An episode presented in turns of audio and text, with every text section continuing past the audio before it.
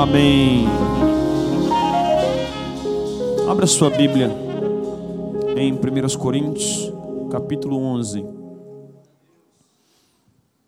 versículos 28 a 30.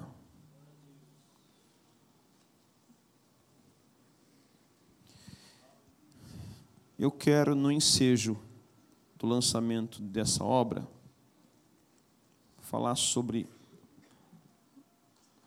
a revelação do corpo de Cristo com você. Enquanto eu falo essa palavra, eu quero te pedir um favor. Recebe cura hoje. Recebe cura hoje. Recebe cura hoje, em nome de Jesus.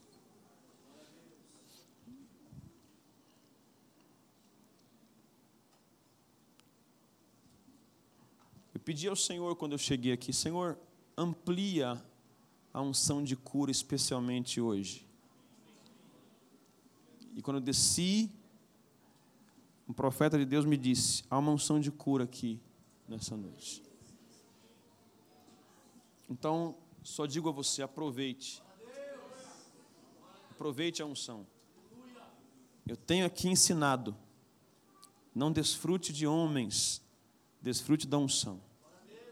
A unção está entre nós, está no ambiente. 1 Coríntios, capítulo 11, verso 28 a seguir, Paulo escreve dizendo: Examine-se, pois, o homem a si mesmo, e assim coma deste pão e beba deste cálice, porque o que come e bebe indignamente, come e bebe para a sua própria condenação não discernindo o corpo do Senhor. Por causa disso, há entre vós muitos fracos e doentes, e muitos que dormem. Diga amém. Diga discernimento do corpo. Você pode se assentar, serei breve.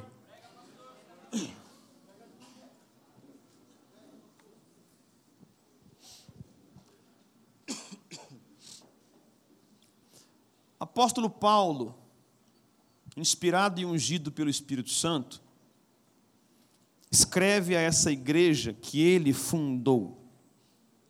Escreve aos irmãos crentes que estavam na cidade de Corinto. Paulo passou por lá pregando o evangelho, esteve ali por um ano e meio, pregando somente aos sábados na sinagoga e trabalhando na semana como fazedor de tendas, que era o seu ofício. Lá, ele plantou essa igreja forte, que se tornou uma das maiores igrejas de toda a Ásia. Porém, a cultura de Corinto era uma cultura muito pagã, muito corrompida, muito prostituída, muito idólatra, e os crentes, os que creram em Jesus e passaram a fazer parte da igreja, abandonaram muita coisa, abandonaram muitos ritos, práticas, mas uma parte desse corpo de irmãos abandonaram em partes, porque a cultura estava ainda arraigada no seu DNA espiritual e social também. Então, Paulo, quando vai embora após um ano e meio, deixa ali um trabalho incompleto, deixa ali uma igreja que tem dúvidas ainda sobre vários assuntos da doutrina. Então, quando Paulo está longe, ele ouve dizer como vai a igreja, como está a igreja de Corinto ele ouve que há vários problemas lá. É interessante que a igreja mais problemática para a qual Paulo escreveu foi justamente a igreja de Corinto. Problemas éticos, morais, litúrgicos, organizacionais. Essa igreja apesar de desfrutar de todos os dons espirituais. Uma igreja carismática, pentecostal, mas estava se desviando em vários aspectos. Um deles era a ceia do Senhor. Eles não compreenderam muito bem o que significava esse rito. Eles não entenderam muito bem o que significava o corpo e o sangue de Cristo, especialmente o corpo. Já explico. O que acontecia ali é que irmãos mais abastados ou ricos chegavam antes trazendo um banquete, comiam entre si numa forma de exclusão social e não esperavam os demais irmãos menos abastados, menos favorecidos, e quando os irmãos menos favorecidos chegavam, não tinha mais nada.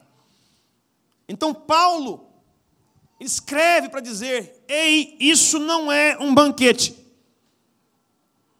Esse rito, esse ato que Jesus instituiu, não é uma refeição social não é uma reunião, um happy hour, para se comer alguma coisa juntos, se banquetear, se fartar, conversar de coisas seculares e ir para casa. Esse ato é um ato espiritual, em que o centro, ou no centro, estão o corpo de Cristo e o sangue de Cristo, simbolizados por pão e vinho. Então, Paulo observa que lá nessa igreja está acontecendo um surto incomum de doenças e mortes. Não estou dizendo que uma igreja não pode passar por momentos em que pessoas ficam enfermas isoladamente, ou pessoas partem para a eternidade ocasionalmente. A vida é assim. Mas Paulo está dizendo de um problema sério há um surto de doenças na igreja. As pessoas estão adoecendo e morrendo. E são muitos irmãos. E parece que eles não compreendem que há uma provisão na redenção para tocar sua saúde.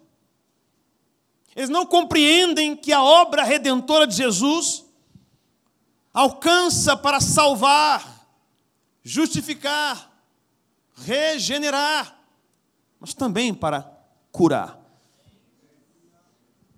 Só que eles não estão discernindo o propósito do corpo. Até entenderam o sangue. Porque é uma igreja que está com problemas morais sérios. Até uma situação de incesto acontece ali. Capítulo 5. Mas eles estão cientes de que o sangue de Jesus está presente, para caso haja arrependimento, há purificação pelo sangue de qualquer pecado. Eles sabem disso. Eles entendem que o sangue é purificador. Entendem que o sangue é justificador. Entendem que o sangue de Jesus apaga todo e qualquer pecado quando há arrependimento. Não há pecado que ele não perdoe. Não há pecado que Jesus não possa perdoar. Você não pode ir tão longe de Deus que a mão dele não possa buscar você se você crê.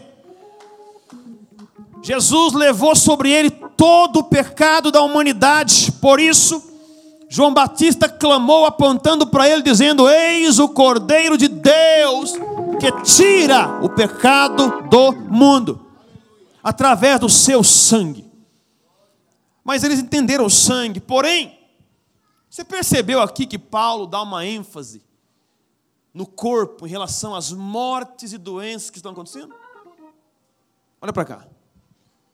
Você percebeu que quando Paulo fala que a razão das doenças e mortes tão inúmeras estão ligadas ao corpo, ele enfatiza o corpo ele fala assim: não discernindo o corpo do Senhor. Por causa disso, há entre vós muitos fracos e doentes e muitos que dormem. Eu vou falar com você aqui em poucos minutos hoje uma revelação que se perdeu na teologia e na igreja pentecostal. E porque se perdeu com o tempo, muitos decidiram colocar uma pedra em cima. Porque muitos ministros, teólogos, por não crerem mais no poder curador de Jesus, preferiram criar uma teologia que justifica as doenças e mortes prematuras. Porque viram que Deus, em sua soberania, recolheu alguns irmãos ou irmãs antes do tempo que nós esperávamos. Porque Deus é soberano e faz o que Ele quiser. Mas alguns teólogos preferiram crer que Deus não cura mais, que Deus não quer curar a todos. Mas eu quero lembrar você que Jesus não faz acepção de pessoas, e que o leproso veio até ele dizendo: Senhor, se quiseres, podes tornar-me limpo. Jesus respondeu: Quero, seja limpo.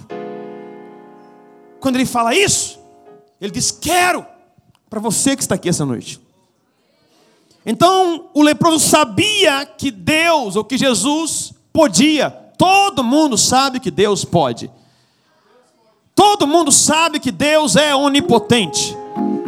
Todo mundo sabe que Ele pode fazer qualquer coisa, que Ele pode curar qualquer um. Não importa a doença, o diagnóstico, Ele pode curar qualquer pessoa. Deus pode. Oh, Deus pode. Aleluia. Deus pode. Eu quero que você olhe para alguém ao seu lado e diga: Deus pode, meu irmão. Diga: Deus pode. Oh, glória. É bom servir a um Deus poderoso. É bom servir a um Deus para o qual não há impossibilidades. É maravilhoso servir a um Deus que pode sanar minha causa. É bom servir a um Deus para o qual nada é impossível. Ele pode, ele pode, ele pode, ele pode. Eu quero inculcar isso na tua alma. Deus pode, Deus pode, Deus pode.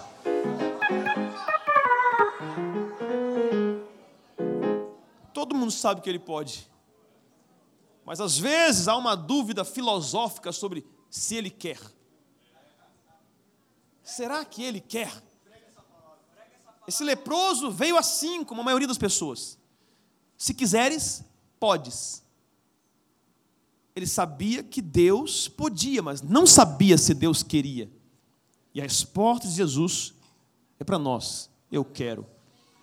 Eu gosto muito da tradução da nova Bíblia Viva que diz assim: Claro que quero.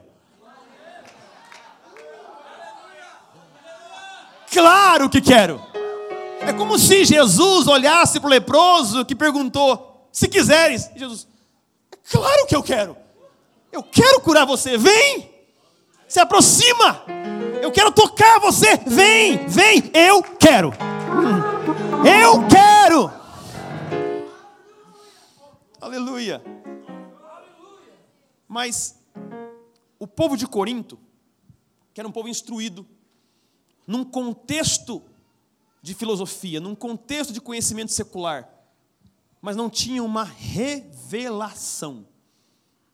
Quando Paulo fala, não discernindo o corpo do Senhor, a palavra discernir traz consigo revelação, que não pode ser dada por informação, não é intelectual, não é totalmente racional, fala de algo espiritual.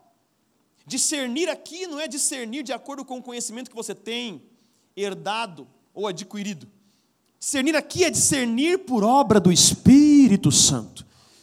É entender o que significa o corpo, o pão. Quando você toma do cálice em suas mãos, é fácil saber: isso aqui é a minha justificação, é a minha redenção, é o perdão dos meus pecados mas quando você pega o corpo, o que você pensa? Eis a revelação que eles não entenderam. E tem que se tornar uma revelação no seu espírito, tem que transcender a tua razão, tem que entrar lá dentro, lá no fundo, lá no âmago, naquele lugar onde Hebreus 14, 4, 12 diz a divisa da alma e do espírito. Lá, tem que estar lá. Há uma revelação no corpo de Cristo. Por que essa ênfase? O que temos que discernir afinal? O que precisamos discernir sobre o pão, o corpo de Cristo? Primeiro, temos que discernir a natureza do corpo. É compreender a origem divina e a perfeição do corpo de Jesus. Porque o corpo dele era assim humano, mas de origem divina. Jesus não veio do pó como nós. A concepção dele foi milagrosa. A concepção dele foi diferente. Maria não foi fecundada por semente masculina. Ela foi vivificada pelo Espírito Santo, que veio sobre ela e gerou vida no ventre dela. E ao gerar essa vida, nasce Jesus, que como homem teve pai, mas não teve mãe, mas como Deus ou melhor, como homem, teve mãe, mas não teve pai. Mas como Deus, teve pai, mas não teve mãe. Ou seja, José não era o pai de Jesus. O sangue de Jesus não vinha de José. O sangue de Jesus era um sangue divino. O sangue dele era um sangue de outra dimensão, de outra esfera se algum médico ou pesquisador pudesse colocar num microscópio o sangue de Jesus, ia ver que a composição celular daquele sangue não era desse mundo, não era dessa terra. É por isso que esse sangue pôde purificar você. É por isso que esse sangue pôde purificar os seus pecados. É por isso que esse sangue, ao ser derramado todinho naquela cruz, pôde purificar toda a humanidade, redimir toda a humanidade e aquele que crê. Agora, isso é muito importante saber, porque amanhã é domingo de Páscoa, ressurreição.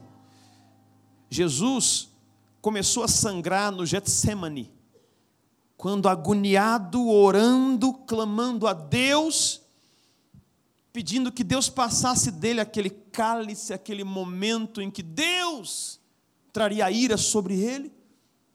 Ele gemeu ao ponto de estourar suas glândulas sudoríparas. Ou seja, Jesus suou sangue. Lucas é o único evangelista que narra isso. Lucas era médico. Ele disse que ao orar, ele se agoniou tão profundamente que transpirou grandes gotas de sangue. Tudo começou ali no Getsemane. Ele foi encaminhado ao Calvário, mas antes foi açoitado brutalmente. O sangue dele começou a jorrar diante dos olhos dos algozes romanos, que eram sádicos, que eram letais, que eram fortes e impiedosos. Então Jesus foi trucidado naquele poste com aqueles açoites. Colocaram a coroa de espinhos em sua cabeça. E como se não bastasse colocar uma coroa de espinhos, espinhos grandes que penetraram seu crânio, eles bateram naquela coroa com um caniço. O sangue escorreu no corpo de Jesus, estava esvaindo, estava vertendo muito, muito, muito sangue, muito sangue. Estava acontecendo ali uma redenção. Ele foi ao Calvário. E no Calvário estava muito ensanguentado. Mas o corpo humano retém sangue em sua corrente sanguínea. Mas um soldado romano, após a morte dele, pegou uma lança e o furou do lado, na região chamada pericárdio, perto do coração. Então, ao estourar aquela região, verteu água e sangue. Ali, todo o sangue, todo, todo o sangue se esvaiu do corpo de Jesus. Ele foi sepultado sem sangue, É, glória a Deus mesmo. Glória a Deus mesmo. Porque todo o sangue dele pôde alcançar toda a humanidade. Porque todo o sangue dele pode alcançar toda a sua família. Porque todo o sangue dele pode purificar todo o seu pecado. Não ficou nenhuma gota de sangue por isso, porque ele purificou tudo e todos. Basta crer. A Bíblia diz que a vida do corpo está no sangue, e a ciência atesta isso. Ninguém vive sem sangue. Mas quando Jesus estava na tumba, e o anjo rolou a pedra, e o Espírito Santo entrou lá,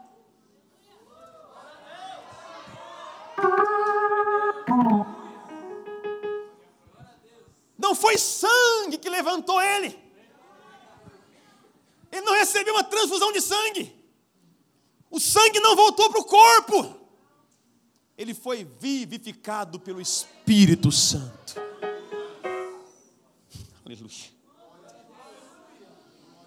O corpo dele foi nutrido por sangue eterno, mas quando ele morreu, ressuscitou, o que o vivificava era o Espírito Santo de Deus.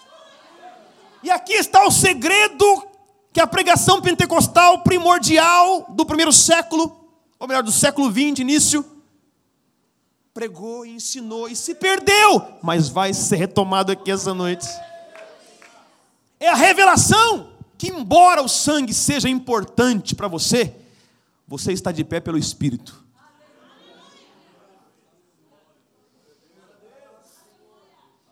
O Espírito Santo entrou em você. E aqui está a importância desse corpo. Vamos discernir a presença dele enquanto o corpo dele está aqui. Ele disse que estaria conosco toda vez que nós fizéssemos menção do corpo dele. Há uma labuta, uma luta histórica da teologia sobre consubstanciação, transubstanciação, presença real. O que significa isso aqui? Isso aqui é a presença dele. Eu quero lembrar: Jesus está aqui. E é porque ele está aqui que ele pode tocar você agora. É porque Ele está aqui que Ele pode hoje dar um novo diagnóstico de cura para você.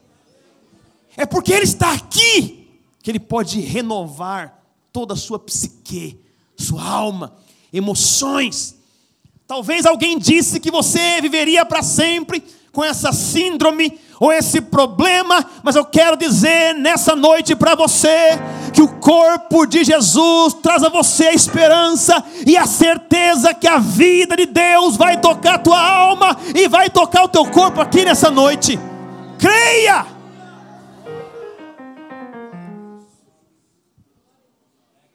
Cristo está plenamente revelado nesse pão. Ele se revela no pão. Quando ele ressuscitou, ele apareceu para dois discípulos no caminho de Emaús, que não reconheceram. Ou seja, quando Jesus ressuscitou, seu corpo de glória era muito diferente. Eu quero lembrar uma coisa aqui: você vai receber um igual.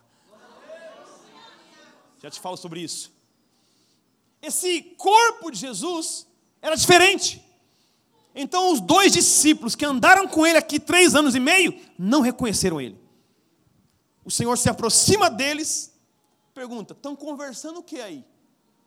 Ressuscitado. E aí os dois: o senhor é forasteiro, é? Não ouviu falar em Jesus, varão aprovado por Deus em palavras e obras? Que morreu, e nós achávamos que ele era o redentor de Israel o Messias. Mas já é o terceiro dia dessas coisas, e até agora nada. Aí Jesus, honestos e tardos de coração para entender as Escrituras, não convinha que o Cristo padecesse e passasse por tudo que passou, e não estava escrito que ele ressuscitaria mas até aqui eles estão ouvindo um homem falar, mas não estão reconhecendo. Mas aí, os dois gostam da conversa. gostam da fala, porque Jesus falando é gostoso. Então convidam ele. Escuta, está ficando tarde. Fica conosco. Fica, Senhor, já se faz tarde. Tens meu coração para pousar. Faz em mim morar da permanente.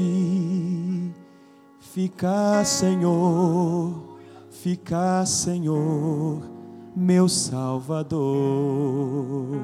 E ele ficou. Ele ficou até tarde. Mas os dois não reconheciam que era o Cristo. Mas a Bíblia diz que foram cear, partir o pão. E no partir do pão, entenderam, é Ele. No partir do pão, compreenderam, é Ele que está aqui, é Ele que está entre nós. Quando o pão é partido, você tem que lembrar, Ele está aqui, Ele se revela no partir do pão. Mas quando eles entenderam que era Ele, Ele desapareceu. Eles disseram: Oh, não nos ardia o coração quando ele falava? Não queimava o nosso coração quando ele falava? Sabe por quê que nós incentivamos pessoas a dar feedback, inspirações e louvores aqui? Dizendo prega, louva e levanta e diga aleluia. Por quê? O salmista disse assim: Meu coração ferve com palavras boas. Não espere a eloquência. Não espere a técnica musical. Deixe o coração ferver com a verdade embutida no conteúdo da pregação, no conteúdo do louvor. Não fique olhando para a forma e o jeito.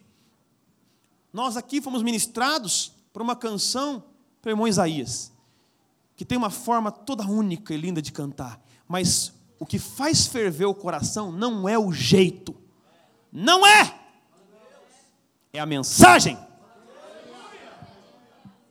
Nunca confunda isso.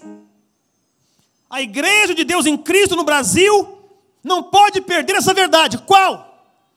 Nós não damos feedback ou celebramos a forma, o jeito, a casca, o frasco Uhum.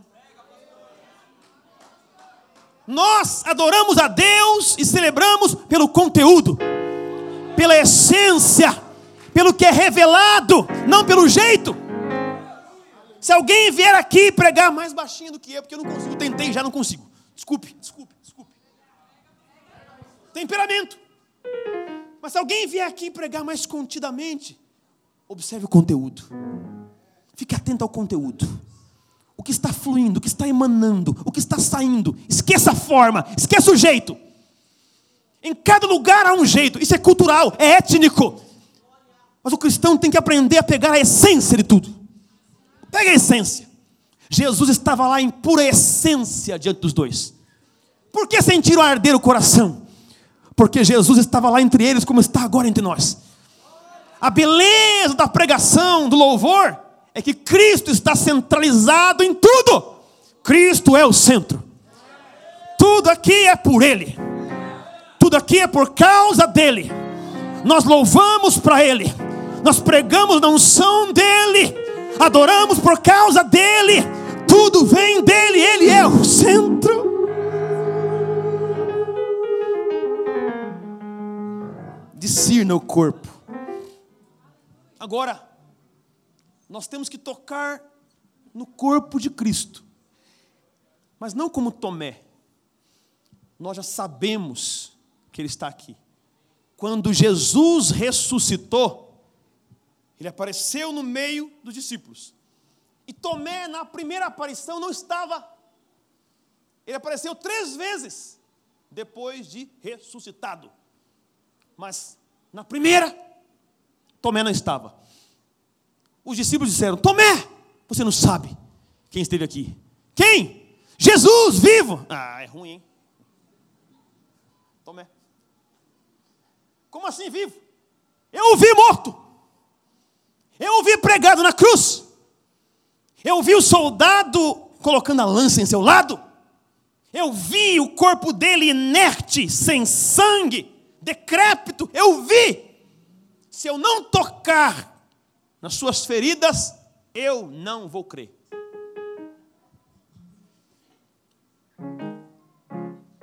Aí Jesus aparece.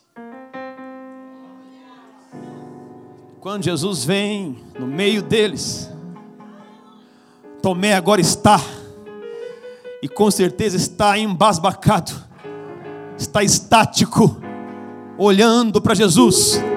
Quando o Mestre aparece, ele cai de joelhos e diz: Meu Senhor e meu Deus. Aí Jesus diz: Porque viste, creste, bem-aventurados, bem-aventurados, bem-aventurados os que não viram, mas creram. Eu não vi, mas eu creio. Você não viu, mas você crê. Por quê? Porque você sente, você percebe, você sabe, é por revelação. Ele já se moveu na sua vida, ele está vivo. Eu falei com ele hoje. Quem mais falou com ele? Quem mais falou com ele aqui? Oh, aleluia! Glória! A presença dele é perceptível, a unção é tangível, é palpável. Eu estava hoje no estúdio da rádio e cinco minutos antes do programa, eu fiz o que eu vou fazer em todo o programa e fiz na semana passada.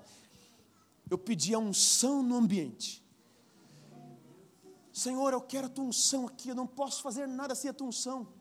Eu não tenho carisma para isso, inteligência para isso, não vai fluir por mim mesmo. Vem a tua unção, vem a tua unção. A parte boa é essa. Quando a unção vem, você sabe. Quando a unção está, você percebe.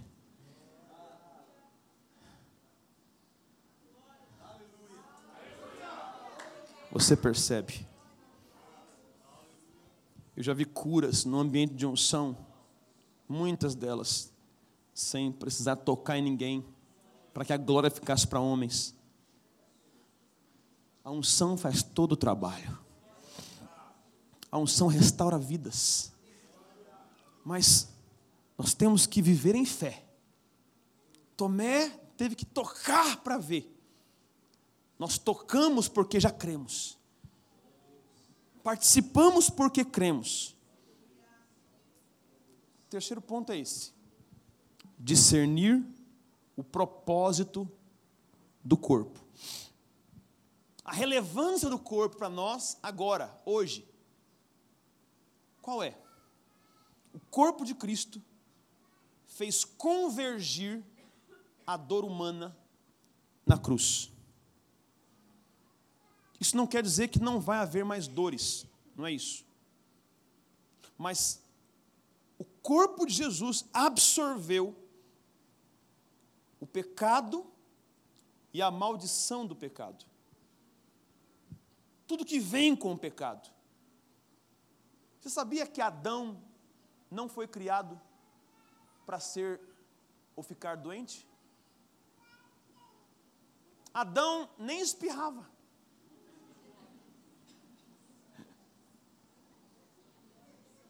Aliás, eu, eu, louvo a Deus pela vida de meu pai, que partiu em novembro, com 90 anos de idade. Eu talvez tenha ouvido meu pai espirrar duas vezes.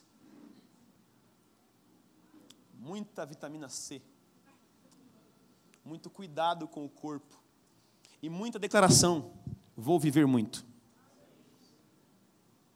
Vou me cuidar. Tenho que cumprir um propósito. Aprenda isso. Comece a falar em fé, declarar em fé. Quanto tempo você quer viver?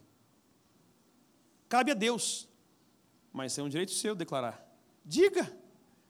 O irmão Kenneth Reagan, certa vez, estava pregando, tomado pelo Espírito Santo, disse que o diabo não o mataria, porque o diabo colocou uma doença no corpo dele com 15 anos de idade, e o médico sentenciou a três meses de vida Passaram os três meses, ele encontrou a revelação da palavra sobre cura divina. E a unção o tocou, ele se levantou, caindo, cambaleando. Mas eu creio, eu creio. Se levantou. E um dia pregando, com 60 anos de idade, disse: Diabo, você não vai me matar. Eu não vou morrer. Nem com 65, nem com 70, nem 75, nem 80, nem 85. Aí ele parou. Sabe as flechas atiradas? Ele parou de lançar flecha. Igual o discípulo de Eliseu. Pois ele partiu para a eternidade com 85 anos. Comece a declarar fé. Cabe tudo à soberania de Deus. É Deus quem escolhe, mas Ele dá a você o poder de declarar coisas. O poder da palavra está sendo copiado pelos movimentos aí fora, de automotivação. Mas o poder da palavra é bíblico. O poder do que você fala é bíblico. Comece a falar a vida, falar a fé, falar a saúde, falar a redenção, falar a prosperidade. Fale, declare. Não fale o que você vê. Como Tomé. Eu o vi morto, então ele está morto. Não fale o que você vê. Fale o que você crê. Abre a boca e fale o que você crê. A dor convergiu para ele. Verdadeiramente. Ele tomou sobre si as nossas dores. E as nossas enfermidades levou sobre si. E nós o reputamos por aflito, ferido de Deus e oprimido. Mas ele foi ferido pelas nossas transgressões e moído pelas nossas iniquidades. O castigo que nos traz a paz estava sobre ele, e pelas suas feridas, olha o verbo, fomos sarados. Fomos sarados. Se aproprie daquilo que ele fez ao bradar: está consumado. Eu já fiz, eu já terminei, eu completei minha obra. Jesus na cruz do Calvário fez tudo o que tinha que fazer. Agora em fé, eu vou me apropriar. Levanta a tua mão e nessa noite se apropria em fé de tudo que Ele proveu para você na cruz do Calvário. Terminando, corpo de Cristo transmite vida ao nosso corpo. Assim como o símbolo do cálice transmite para você perdão e a lembrança de que você é justificado pela fé. Não é mais visto por Deus como um pecador. O sangue te faz lembrar isso. Mas o corpo transmite vida para o seu corpo. Quando isso torna-se efetivo e real para mim? Quando se torna discernimento, revelação. A vida do corpo vivifica o meu corpo. O corpo de Cristo foi o corpo que nunca ficou enfermo até o Calvário. E a vida do corpo dele vivifica o meu corpo, revitaliza o meu corpo, revigora o meu corpo. Para quê? Para cumprir propósito dele. Se você entender que a vida de Deus pode vivificar o seu corpo para um propósito dele, não você ficar malhadinho, né? Mas para você cumprir um propósito. Eu quero saúde. Eu quero vigor. Para quê? Pregar bastante. Fazer muita obra. Ganhar muitas almas para o Senhor. Então, se há um propósito, o Espírito de Deus, através desse pão, vivifica o seu corpo. Quando você pegar o pão e ingerir, feche os olhos e creia: estou ingerindo a vida de Cristo. Estou vivificando o meu corpo. Romanos 8 e 11. Se o Espírito daquele que dos mortos ressuscitou a Jesus habita em vós, então, o mesmo Espírito que dos mortos ressuscitou Jesus, também vivificará os vossos corpos mortais. Esse texto fala de dois tempos: o tempo presente e o futuro. O futuro, glorificação. O presente, saúde. O Espírito Santo que levantou o corpo inerte de Jesus mora em você. E porque ele mora em você, ele pode revigorar teus órgãos, teus tecidos, teus músculos, teus ossos. O Espírito Santo se move de forma palpável. O Espírito Santo impregna o corpo todo. A evidência disso é que Eliseu morto, enterrado, ainda tinha unção de reserva.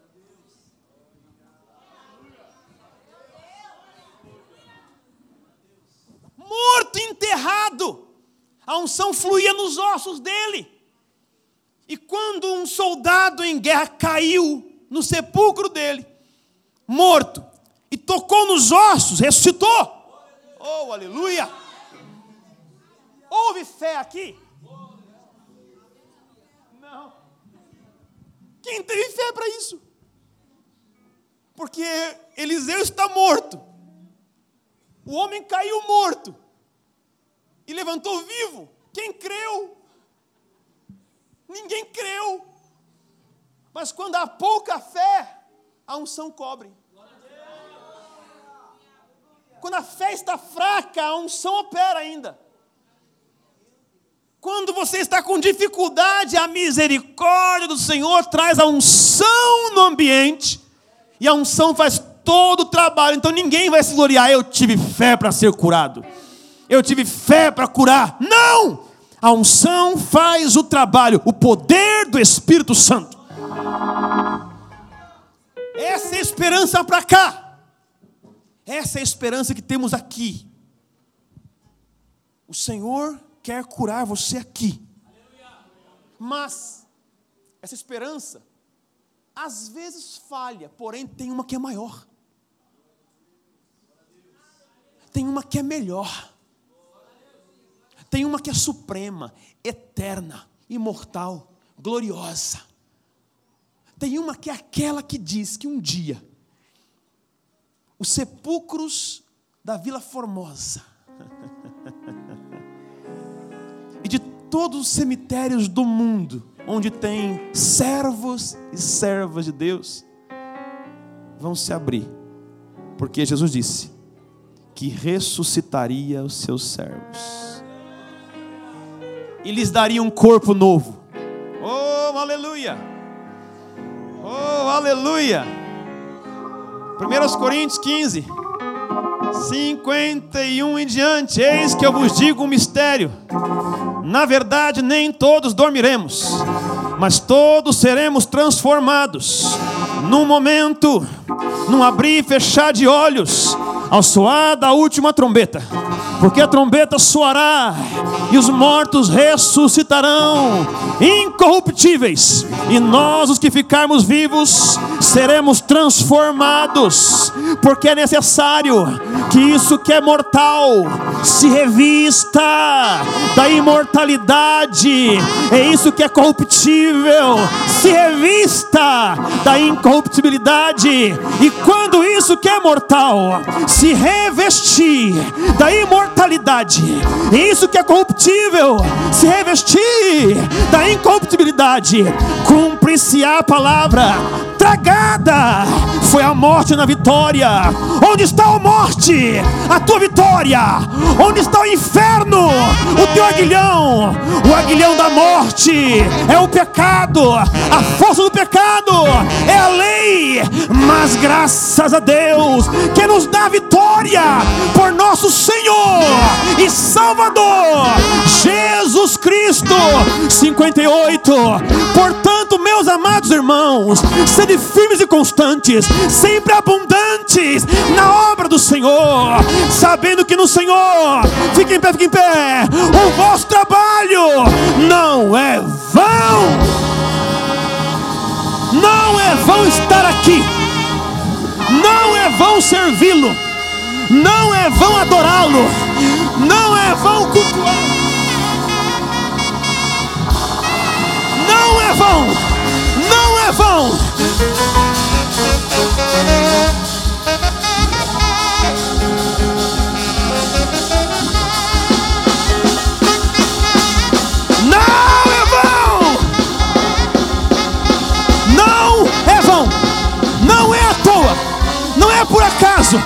Isso que nós celebramos. Sabe por quê? Sabe por que esse barulho? Porque a tumba está vazia. Porque ele morreu, mas, mas, mas, ao terceiro dia, ele ressuscitou. Ao terceiro dia, ele ressuscitou. Isso nos traz vida.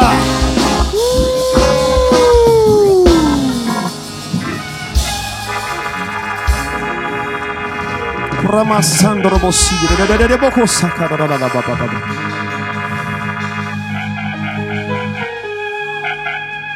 Kuramande kosia, ndara la boho sakamahaya. Chandere de osakalamaha. Era bashaka tara la baho. Iambrandoskoi. Yenda la bosakama, la banasi. Chere godoro Oh, hallelujah. Hallelujah. Hallelujah. Hallelujah.